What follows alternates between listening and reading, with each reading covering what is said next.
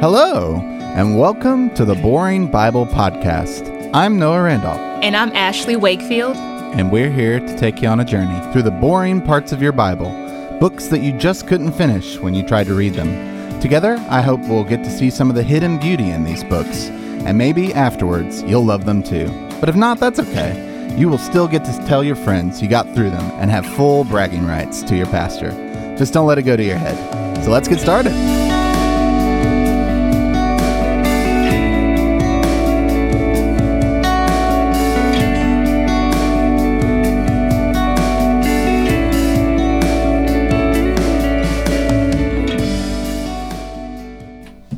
Welcome back to another episode of the Boring Bible Podcast. I'm Noah Randolph, teaching pastor here at Wayfarers Christian Church, and I got with me in the studio Ashley Wakefield. Hi. I feel like I say that every week, and as listeners, you're probably tired of me saying the same thing every week. So yeah, we know who she is by now. yeah, I know, right? I know. Um, uh, another thing I say all the time is uh, if you've been with us, you know that uh, we are going through the book of Isaiah chapter by chapter, and we are now at chapter 41.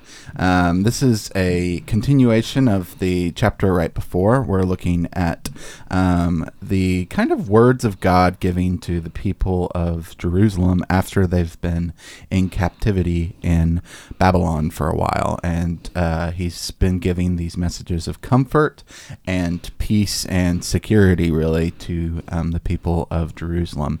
Uh, it's been really cool to kind of uh, go through um, the chapter right before, especially because we've been doing, uh, before that, we've been in about 39 chapters worth of judgment and harsh harshness and we're finally getting to see some of the softer side of god in a lot of his uh, words and it was really cool uh, at uh, the church that we uh, go to this week. We um, do a food night here, which is basically just like uh, coming and uh, eating and sitting down and fellowshipping with one another. And we usually have like one icebreaker question that our pastor will ask. And uh, this, in particular, one he asked, uh, "What is your favorite Bible verse in Scripture?"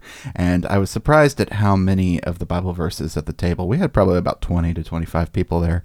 And I was surprised how many of them pulled from the book of Isaiah, and uh, it was really cool. One person in particular, uh, shout out to uh, William if you're listening, because uh, he had his favorite uh, passage was in Matthew that was pulling from this chapter. So it was really cool just to see all the different. Um, uh, people's favorite verses and how many of them are from spe- specifically this section.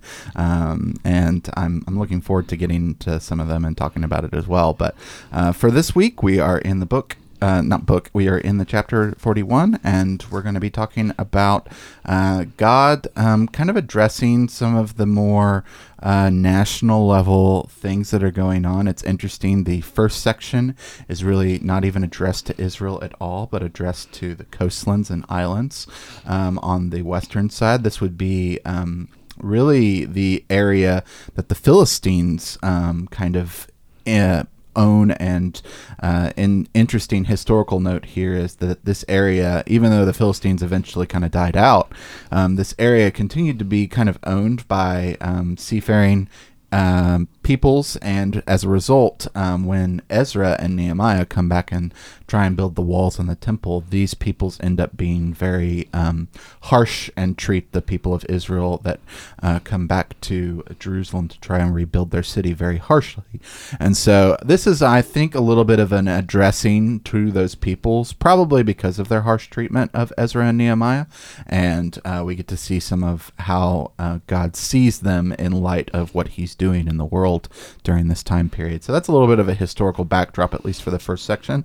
And then the last sections are really uh, God addressing Israel specifically and kind of contrasting how he treats the peoples of the coast with um, the peoples of Israel and Judah. So um, that's kind of just your opening kind of backdrop um, before we jump into this. Ashley, did you have anything um, before we jump in?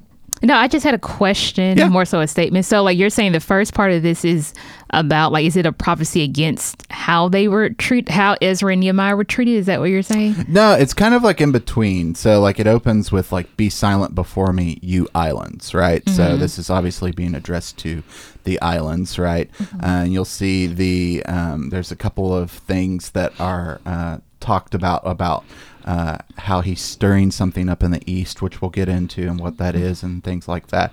And all the way down to verse 7, that whole area, the very end ends with the peoples of the islands building idols um, Mm-hmm. to try and get security and things like that. And so it's really more of a, it's not even a prophecy against them more so as just kind of showing this viewpoint of these people on the coast and how they are try how they specifically are finding security and what they're finding security in while God is doing things in the east. Does that make sense? So it's it's not really a oh I'm going to judge you and things like that. It's more Oh, just like a, a camera that's looking at the islands and the coast. Yeah, I was trying to I guess figure out how you were fitting Ezra and Nehemiah into the first section because I didn't even see that. I was just trying to get more clarity on it. Yeah, yeah. Basically, in Ezra and Nehemiah, the people of the coast are the ones that uh, end up uh, really causing problems for Ezra and Nehemiah when they build the temple. Oh, okay, uh, and things like that. So yeah, um, so that's uh,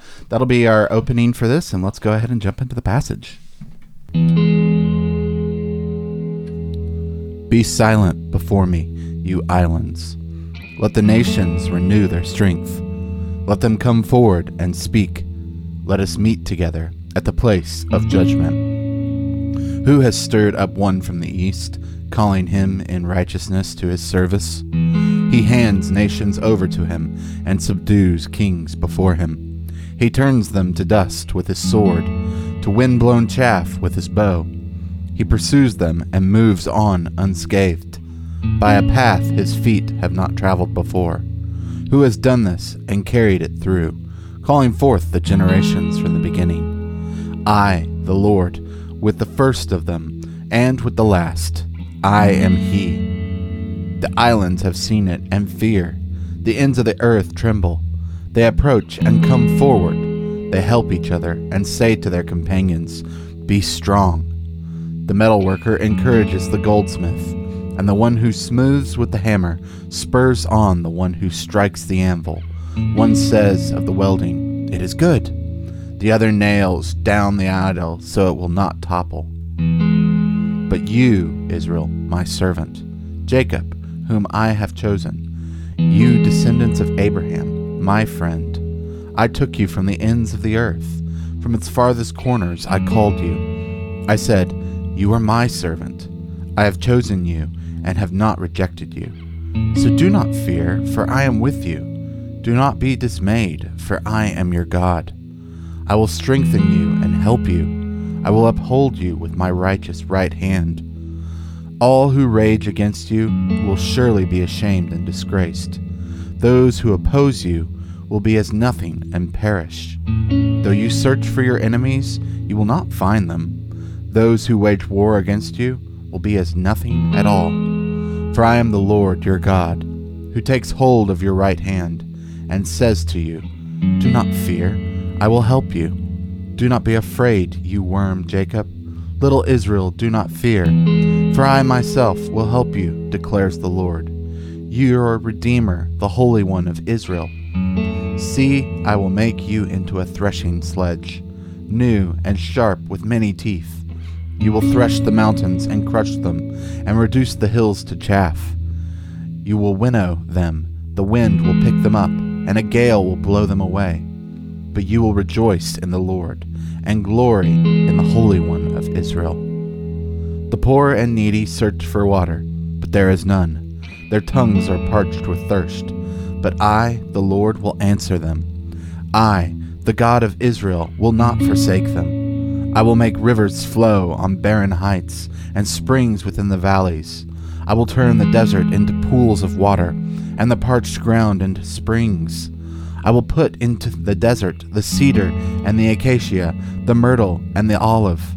I will set junipers in the wasteland, and fir and the cypresses together, so that people may see and know, may consider and understand that the hand of the Lord has done this, that the Holy One of Israel has created it. Present your case, says the Lord.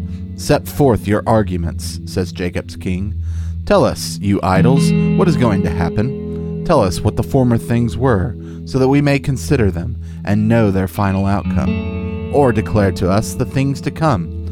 Tell us what the future holds, so we may know that you are gods. Do something, whether good or bad, so that we will be dismayed and filled with fear. But you are less than nothing, and your works are utterly worthless. Whoever chooses you is detestable. I have stirred up one from the north, and he comes, one from the rising sun who calls on my name. He treads on rulers as if they were mortar, as if he were a potter treading the clay. Who told of this from the beginning, so we could know, or beforehand, so we could say, He was right? No one told of this, no one foretold it, no one heard any words from you. I was the first to tell Zion, Look, here they are. I gave to Jerusalem a messenger of good news. I look, but there is no one, no one among the gods to give counsel, no one to give answer when I ask. See, they are all false. Their deeds amount to nothing. Their images are but wind and confusion. All right, so uh, this was a bit of a longer um, chapter this week. Uh, we're going to try and uh, get through this a little bit more quickly than last week. The last week was like our longest episode because I just monologued all the time. So we're going to try and do this a little quicker.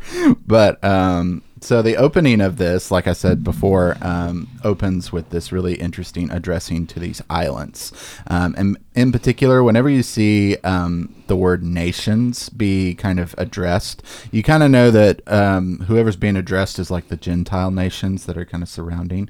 Nations in Hebrew is the word goyim, um, which generally has a bit of a um, reference to um, foreign peoples. It's often used in context with foreign peoples. Uh, and so we know we're kind of looking at sort of people outside of Israel at this point. Um, and he says, Let them come forward and speak. Let us meet together at the place of judgment. So, what's interesting is the setup of this is kind of like a trial almost, where they're sort of all being brought together in this like judgment of sorts um, to kind of witness how God's going to set things right in the world. Because remember, kind of broad context here is that this is after the judgment has happened against all of the nations and Israel and Judah, right? Like I talked about this last week, how uh, Assyria really was the first world power of the Middle East, and they really changed the entire world. Like it's not a exaggeration to say that the world that the people in um, the chapters of 1 through 39 the world that they knew no longer exists now in these chapters. That world was destroyed and uh, assyria had a huge hand in accomplishing that and kings have died and like it's a completely different uh, battlefield and area now um, than it used to be. And um, so this kind of we're left with kind of this wonder of like okay now that the world is completely different what is going to happen? Like we're other nations are still around. We're still trying to figure out how to exist in this new world. Uh, and there's this kind of this open-ended question of what is god going to do now? And this is kind of where we're set up in this judgment um, kind of trial sense where um, God then begins to speak to these nations, uh, reminding them of what He is. And so, in oh, did you have something on that? Ashley? Oh, I was just going to say that I like that line where it says, "Let the nations renew their strength." So he's asking them to gather up their strength before they come to the courtroom to basically have a case before him. And I think that's a really interesting thing. It's like, well, if you're going to come before me to argue a case against me or to fight against me, then you better get your strengths together, kind of thing. Yep, yep. But then also, I like how that's juxtaposed against what goes on later in the chapter where God is telling the Israelites that I am your strength. So it's the idea that these other nations were solely on their own; they had to depend on themselves to gather up their strength because the idols that they were worshiping were not actual gods. So their strength was solely dependent on themselves. But the Israelites had the benefit of renewing their strength in the God that they served. So yeah, yeah, exactly, exactly. And it's interesting too that uh, there, uh, there's, there's generally in any time people address God in Scripture in that way. There's usually always a line that God tells the person. I'm thinking specific, like this line where, like, I'm thinking specifically of Job, where uh, when Job, God comes to Job in uh, chapter 38 of Job, he says, "Gird yourself up like a man." More literally, like uh, gird up your loins, which is like protect your manhood. I'm here. uh, that's like a very uh, funny uh, line that I love. And God's like, I'm not afraid of confrontation. like, let's go.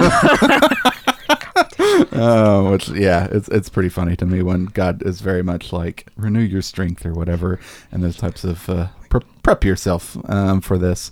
Um, but yeah, so in verse two, um, he begins to talk about um, specifically some of the things he's done in the past and the things that he'll do in the future as evidence for who he is. And it all kind of culminates in the end of verse 4, where he says, I, the Lord, with the first of them and with the last, I am he. This is going to get reused actually in Revelation, where he says he's the Alpha and the Omega.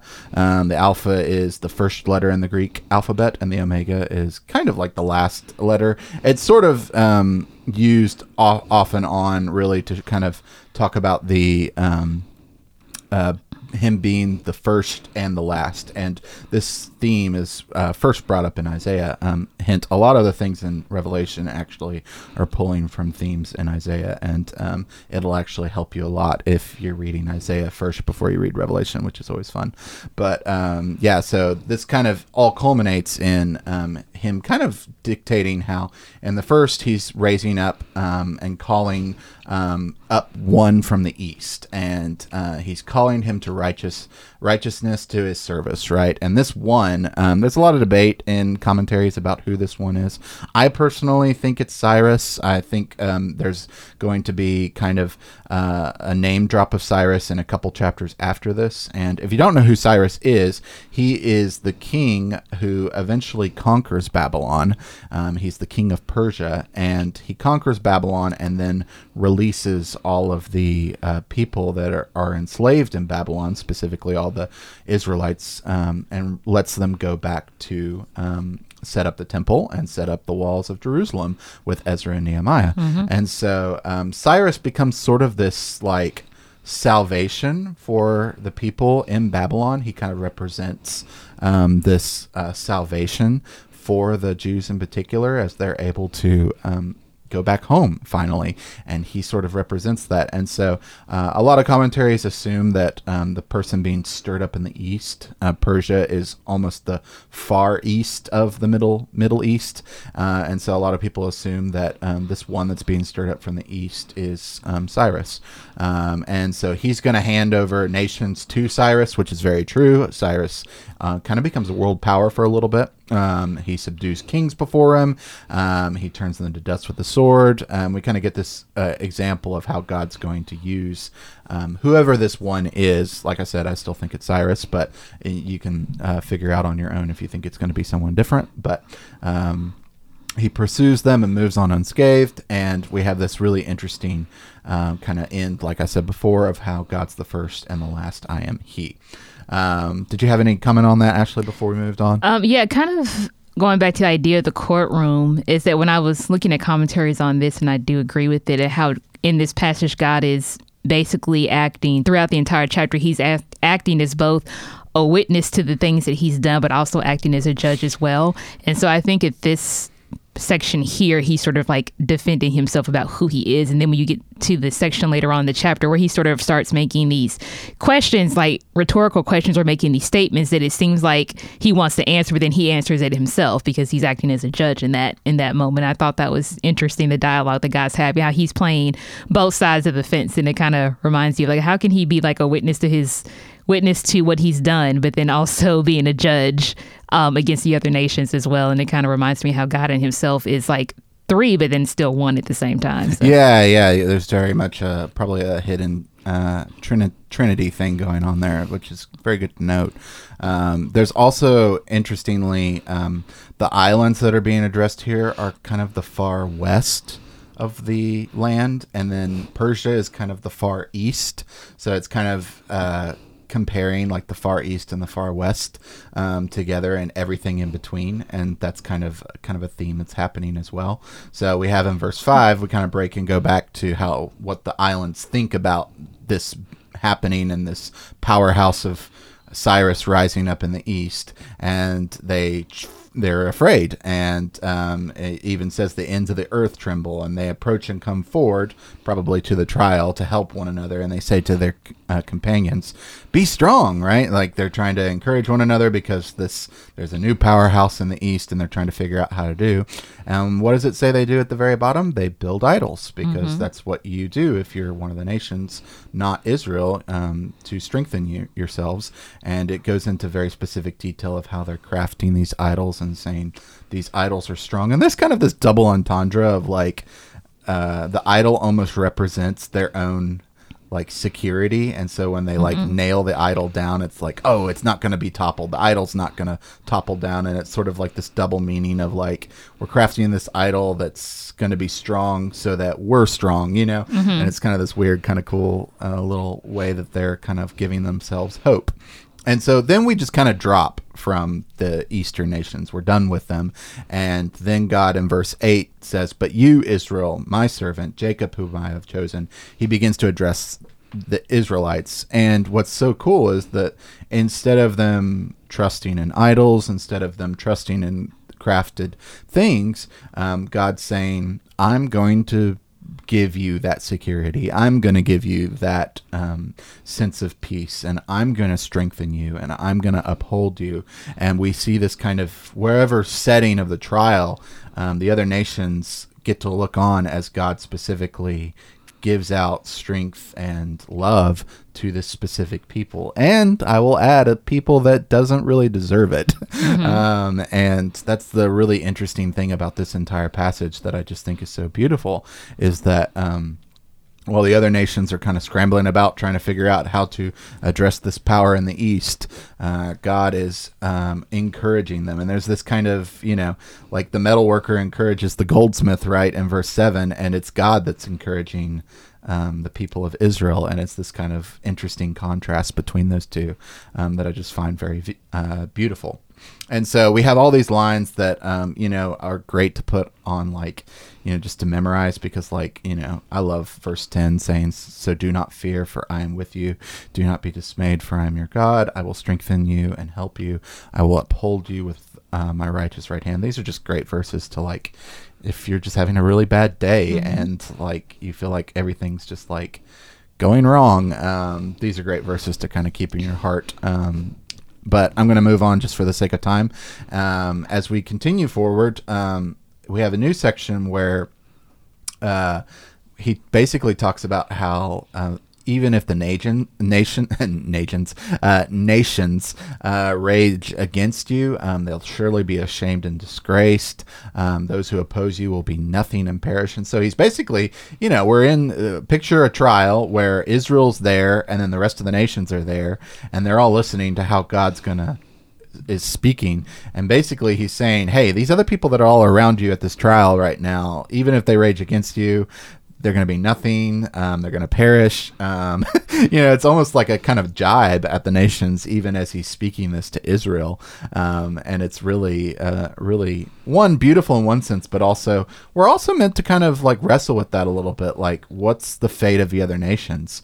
Um, like what you know, if if God's showing this huge favoritism towards Israel, especially since they don't even deserve it, like what's the fate of the rest of these nations?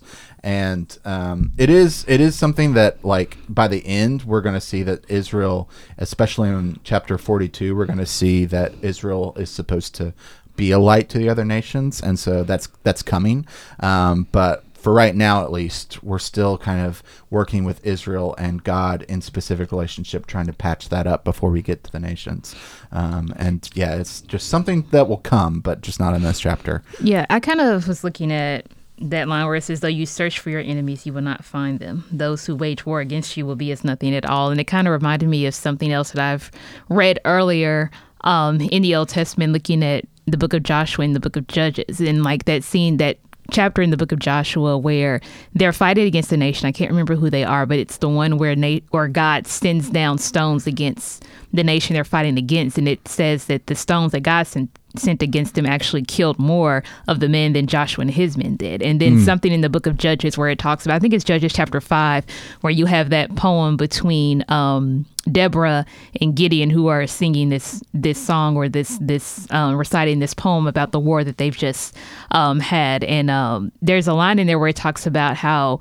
when they're when they were fighting the war when um, uh, when they had um, the war against the nation they were fighting against, that the stars in heaven were also warring. And it kind of reminds me of how, like, whenever we're warring against something, like, you know, in the natural, like whatever it may be, that there's also a spiritual warfare that's going on at the same exact time that we may not be aware of. And it just Right. kind of reminds me of that. Yeah, no, no, it's very, and we talked about that in the last chapter. How um, uh, specifically the princes of the world also are getting kind of judged and taken care of um, in in God's words and things of that nature. So yeah, there's definitely that kind of element of a. But it was Barak. That's what I think I said Gideon. It wasn't Deborah and Gideon. It was Deborah and Barak. Yeah, yeah, yeah, Barak. yeah. There you go. There you go. Yeah, you're you're all right. You're all right. Um, and so yeah, the the interesting thing is by the very end of this kind of section where God's really just encouraging them. Like I said, these verses are things that you just want to read over and over if you are really downtrodden and you're you're almost at your wits ends. I love verse 14 where he's saying, "Do not be afraid, you worm, Jacob." This isn't a derogatory thing by the way. A lot of people kind of think of worms as like derogatory, but in this case I think the metaphor is just to kind of indicate that like he's so small, you know, like they're mm-hmm. small and like they're they're so little. That's kind of the the the it's just not they're not something that tends to be noticed all that often and that's very true in the history of the Middle East. They were really this small little city state that never really had a global empire. And he's like, Do not be afraid, um, for I myself will help you, declares the Lord, your Redeemer, the Holy One of Is- uh, Israel. That's kind of a powerful point because it's kind of the first time that it gets to show the Redeemer. Um, uh, God being a redeemer for them, and we get to kind of see some of the beginnings of what that's going to mean in the later chapters. But just keep an eye on that. That overall is that he's uh, starting to really get into the role of the Redeemer, which we'll eventually we'll see more of. Um, also, the Holy One of Israel is an interesting thing because uh, in Leviticus, the people of Israel were called to be uh, holy, and they never were. Um, they failed at that pretty miserably. And so, this interesting thing is from chapter 40 onward, God actually takes on this new name called the Holy One of Israel. And a lot of people um, that I think are really right on point with this one think that the Holy One of Israel, him being called that name, is because he's now saying, I'm going to be holy for you. I'm going to be holy um, because you were not holy. And it seems to be this um, indication of the future of how he's going to handle their um, infidelity in a lot of ways, their, their unholiness.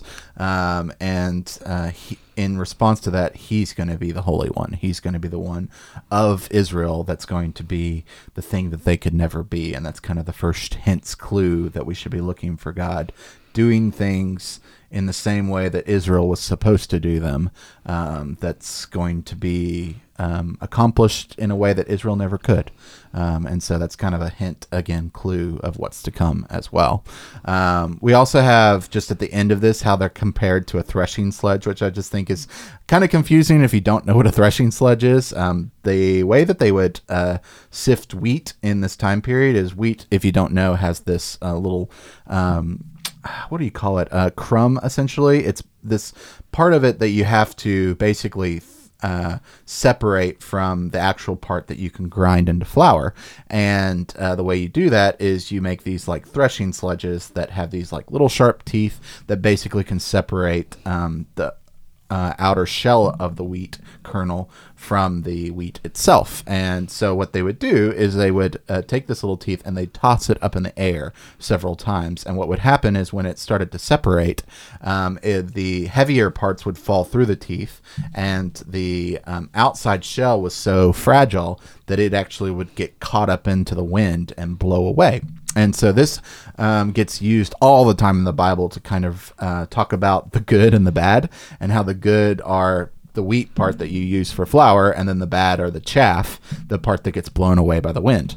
Um, and this kind of gets uh, brought up here in a really cool way, in which Israel is now the actual thing that begins to sift out the good from the bad in a sense.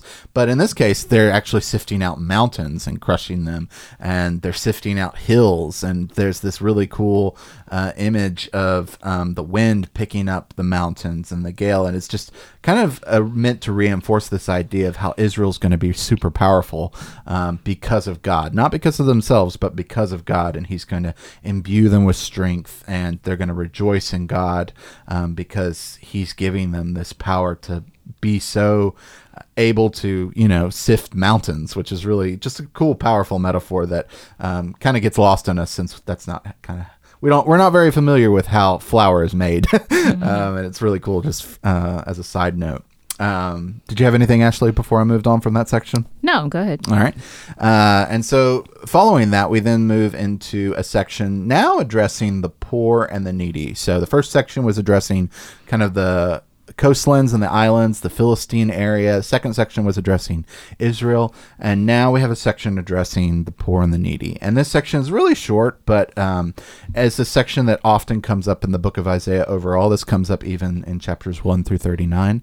Just um, God is always looking out for the poor and the needy in specific, and um, we see that um, even though they're thirsty, even though their tongues are parched, God's going to do a new thing with them, and He's going to uh, make rivers flow um, from places that are barren, springs in the valleys. He's going to set trees in the deserts, um, and this all is going to happen because of the poor. and the image here is that the poor kind of live in deserts. They live in a barren wasteland. They live in a barren lifestyle in a lot of ways. And so God does not forget them, and He's going to come and give them the things that they've most desired in their life. And they don't have to worry about living their entire life in desert wastelands, that He's going to be there and He's going to give them abundance and He's going to take care of them. And that kind of reminds me of how, you know, God Himself is basically water. And I think that's, you know, apparent here in the Old, but that kind of reminds me of the New Testament where Jesus would often pull disciples out of the water like he did with Peter and his brother Andrew, or when he would have moments where he would sit on the water or stand on the water in the boat and he would um, preach a sermon to people, or even how he tells people, if you're thirsty, come to me and drink, you know. So it's the idea that even God not only providing water, but that he, he himself is actually water. Yeah, yeah. no, no. He's, uh, the Bible Project actually has a great video on that where uh, he describes himself as living water mm-hmm. in one passage, and they have a whole theme video on that. Um, that would take too long to explain here, but it's definitely something to keep your eyes on.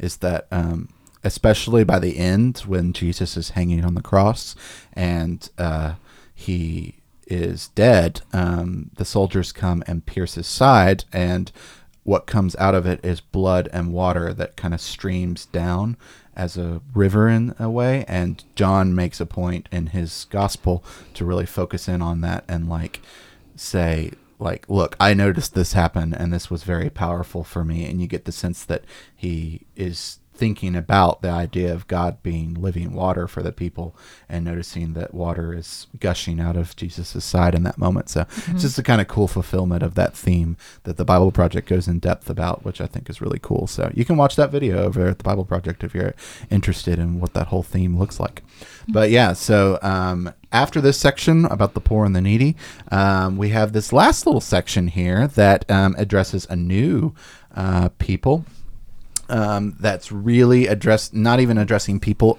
at all, but addressing uh, the idols in particular, the idols that have been crafted. And really, what you were saying earlier, uh, Ashley, about the spiritual powers of the universe, mm-hmm. I think this is also kind of being addressed to them in this, um, because uh, God then kind of turns to them in this trial and says, Tell us, you idols, what is going to happen? Tell us the former things, and basically kind of challenges them to like predict the future and, mm-hmm. you know, predict the, uh, predict how things are going to fall. And, um, declaring the things to come. And yeah, they can't really do anything. And there's this even like mm-hmm. subtle little jibe at the end of verse 23 where he says like, do anything, do something, yeah. whether good or bad, you know, at least do something um, that we may be dismayed or filled with fear, but uh, yeah. you're that less than nothing. kind of reminds me of when Elijah is challenging the prophets of Baal to a competition. So, um, and I forgot which book that happens in. It's got to be First or Second Kings since it's Elijah.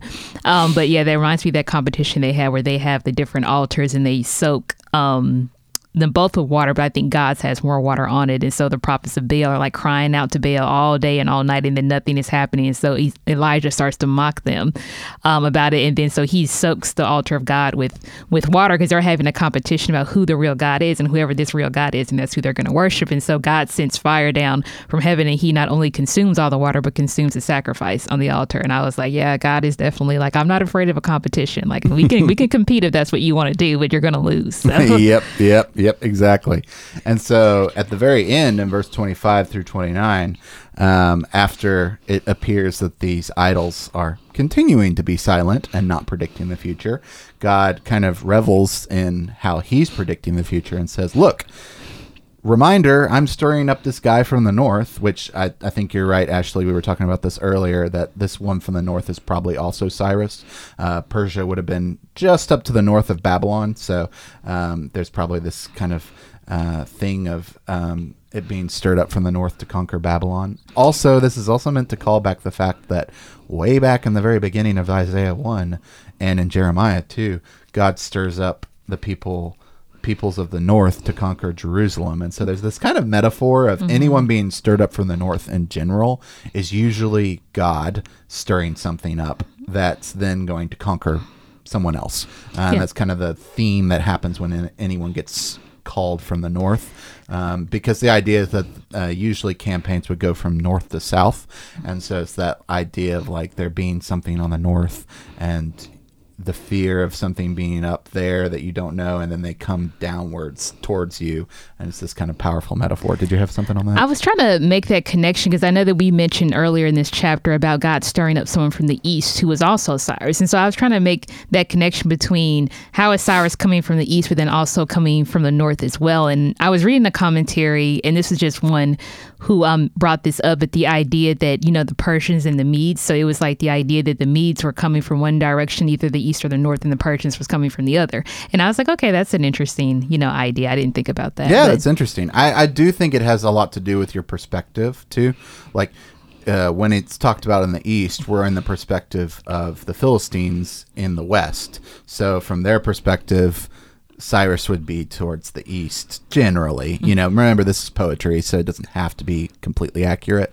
Um, but generally, yeah, Cyrus would be towards the east, and then geographically, Persia and Babylon. If you're from Babylon's perspective, uh, Persia would be more north, and so you know it kind of depends on where you are, what what it would be. But yeah, there there's definitely different ways that you can kind of figure it out um, based off of just where where different areas are and things. But um, I do think some of it also is just kind of metaphors based off of other themes in the Bible um, that we see as well.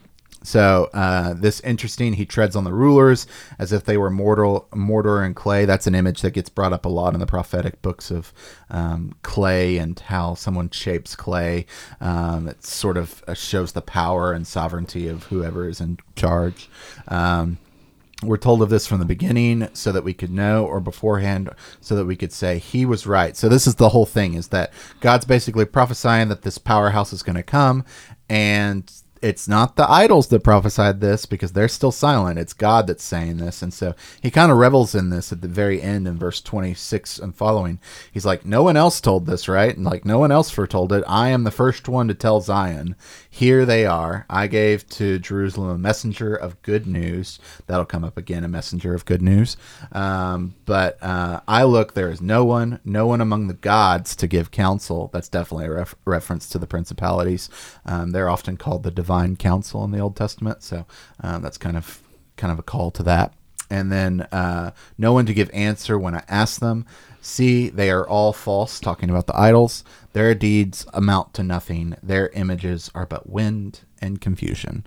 Um, they're just like a breath, and then they're they're here and gone, right? And so, yeah, we have this really cool kind of re, uh, reciting of what he said at the very beginning of the chapter. It's kind of two bookends of kind of the main point, which is that I'm raising up someone um, whether east or north. It's some powerhouse that's going to uh, be the really important factor to how the world's going to be shaped. And the only person that's prophesying this is not these um, crafted idols, but it's God Himself. Um, and it's the God of the Israelites, which is kind of really powerful to think about. So, yeah, yeah, that's the overall overall chapter forty one. Ashley, did, did you have any final thoughts on this before we close out?